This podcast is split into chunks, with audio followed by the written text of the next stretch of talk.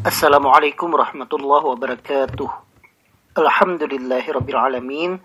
Kembali pada hari ini saya akan menjawab satu buah pertanyaan yang telah disampaikan. Assalamualaikum dokter. Waalaikumsalam warahmatullahi wabarakatuh. Saya laki-laki usia 60 tahun.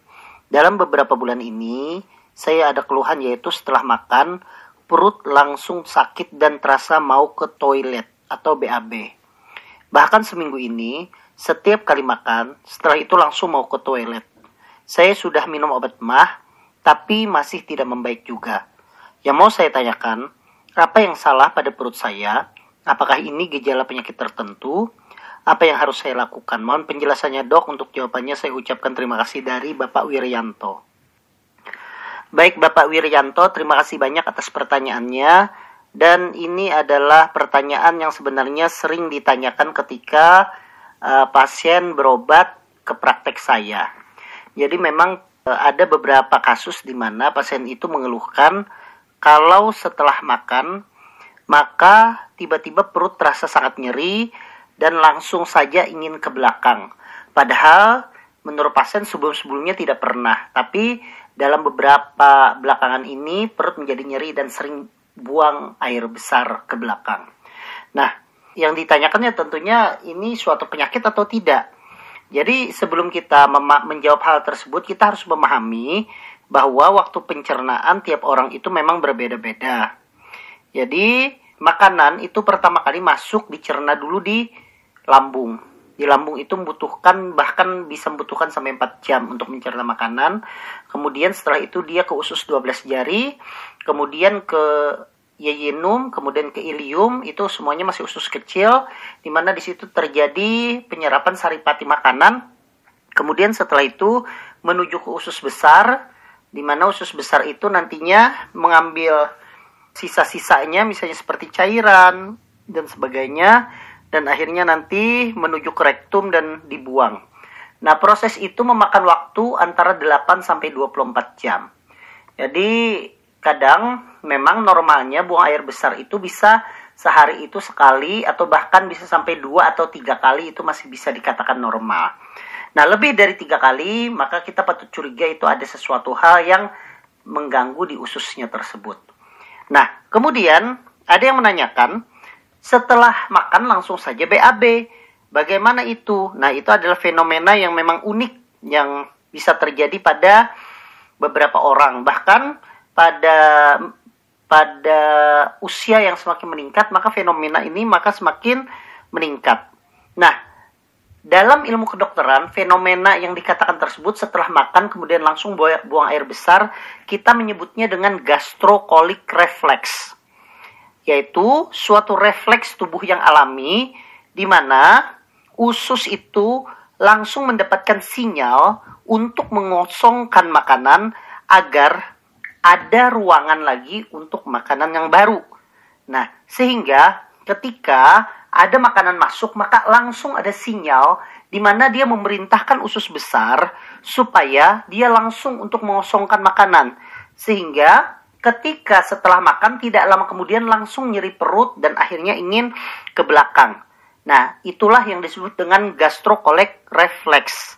Artinya dia ada rangsangan terlebih dahulu oleh makanan. Nah, memang sebenarnya gastrokolik refleks ini dalam keadaan normal itu tidak akan terjadi pada setiap kali seseorang makan. Bisa saja itu terjadi pada seminggu sekali atau dua minggu sekali. Jarang itu terjadinya setiap kali makan. Nah, kalau dia itu terjadi setiap kali makan, maka dicoba untuk diperhatikan apakah ada perubahan pola makan dari yang dulu dengan yang sekarang. Dari yang biasanya dulu itu misalnya makannya itu misalnya bagus, gizinya seimbang, apakah sekarang ini ada perubahan? Misalnya makanannya terlalu berminyak sekarang ini atau makanannya itu terlalu berlemak sekarang ini, itu juga bisa ternyata menyebabkan uh, terjadinya gastrokolik refleks atau refleks ingin langsung buang air besar setelah makan. Kemudian Perlu diperhatikan juga kalau seandainya ini adalah suatu gejala awal penyakit. Ada penyakit yang disebut dengan IBS. Kita menyebutnya dengan irritable bowel syndrome. Jadi sindrom usus besar yang teriritasi. Nah, ini juga ada tipenya adalah tipe diare di mana uh, setiap kali setelah selesai makan itu perut menjadi terasa sakit. Namun kadang IBS ini atau irritable bowel syndrome ini juga ada disertai berupa gejala kembung, rasa bergas, ataupun terasa kram di perut. Tapi itu pada uh, pada proses yang lebih lanjut lagi. Namun proses awal bisa saja gejala seperti gastrokolik refleks ini bisa terjadi. Jadi kalau kasusnya seperti Pak Wiryanto itu, kalau seandainya dulunya itu jarang, tapi sekarang hampir tiap hari, maka patut dicurigai bahwa mungkin saja ini gejala awal dari IBS. Walaupun misalnya gastrokorik refleks itu sebenarnya normal saja, karena itu adalah proses, fisiologis, refleks fisiologis, tetapi kalau itu terjadi setiap selesai makan, maka perlu dilakukan pemeriksaan lebih lanjut. Ke mana pemeriksaan tersebut bisa diperiksa kepada dokter penyakit dalam. Nanti dokter penyakit dalam akan menentukan pemeriksaan apa yang dilakukan untuk menentukan apakah ini benar adanya irritable bowel syndrome tersebut. Selain itu, irritable bowel syndrome ini juga harus diperhatikan ya e, karena IBS atau irritable bowel syndrome ini dikatakan dia itu bisa datang lewat makanan yang dikonsumsi. Misalnya seperti gandum, kemudian produk olahan dari susu, kemudian makanan yang berserat tinggi, buah-buahan yang agak asam. Nah, semua makanan tersebut yang sebut, saya sebutkan tadi itu bisa menyebabkan sindrom tersebut.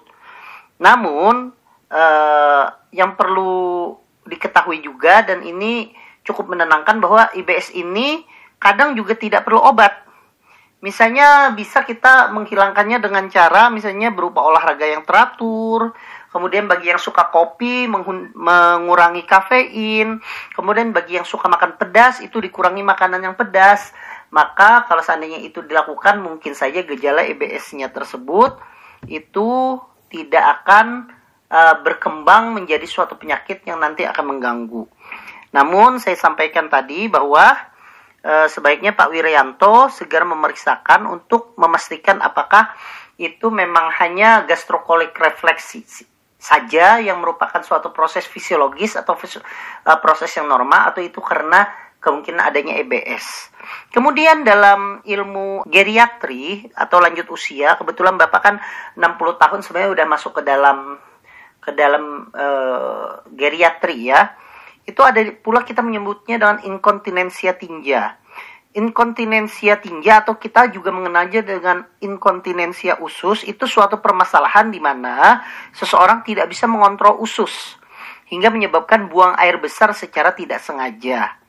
Nah, yang terkena kasus ini biasanya tidak dapat menahan diri untuk tidak buang air besar. Nah, kalau seandainya Pak Wiryanto ini kasusnya tersebut, itu masih bisa menahan buang air besar dan sampai ke, ke belakang baru bisa di, baru dikeluarkan maka itu masih bisa dikontrol.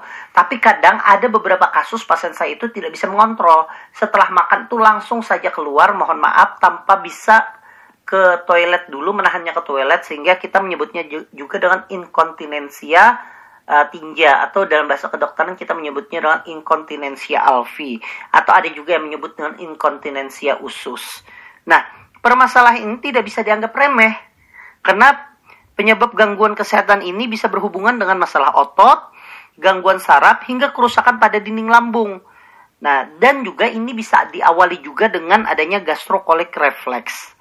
Cuma memang ini tidak serta-merta orang gastrokolik refleks ini akan terjadi inkontinensia tinja tersebut.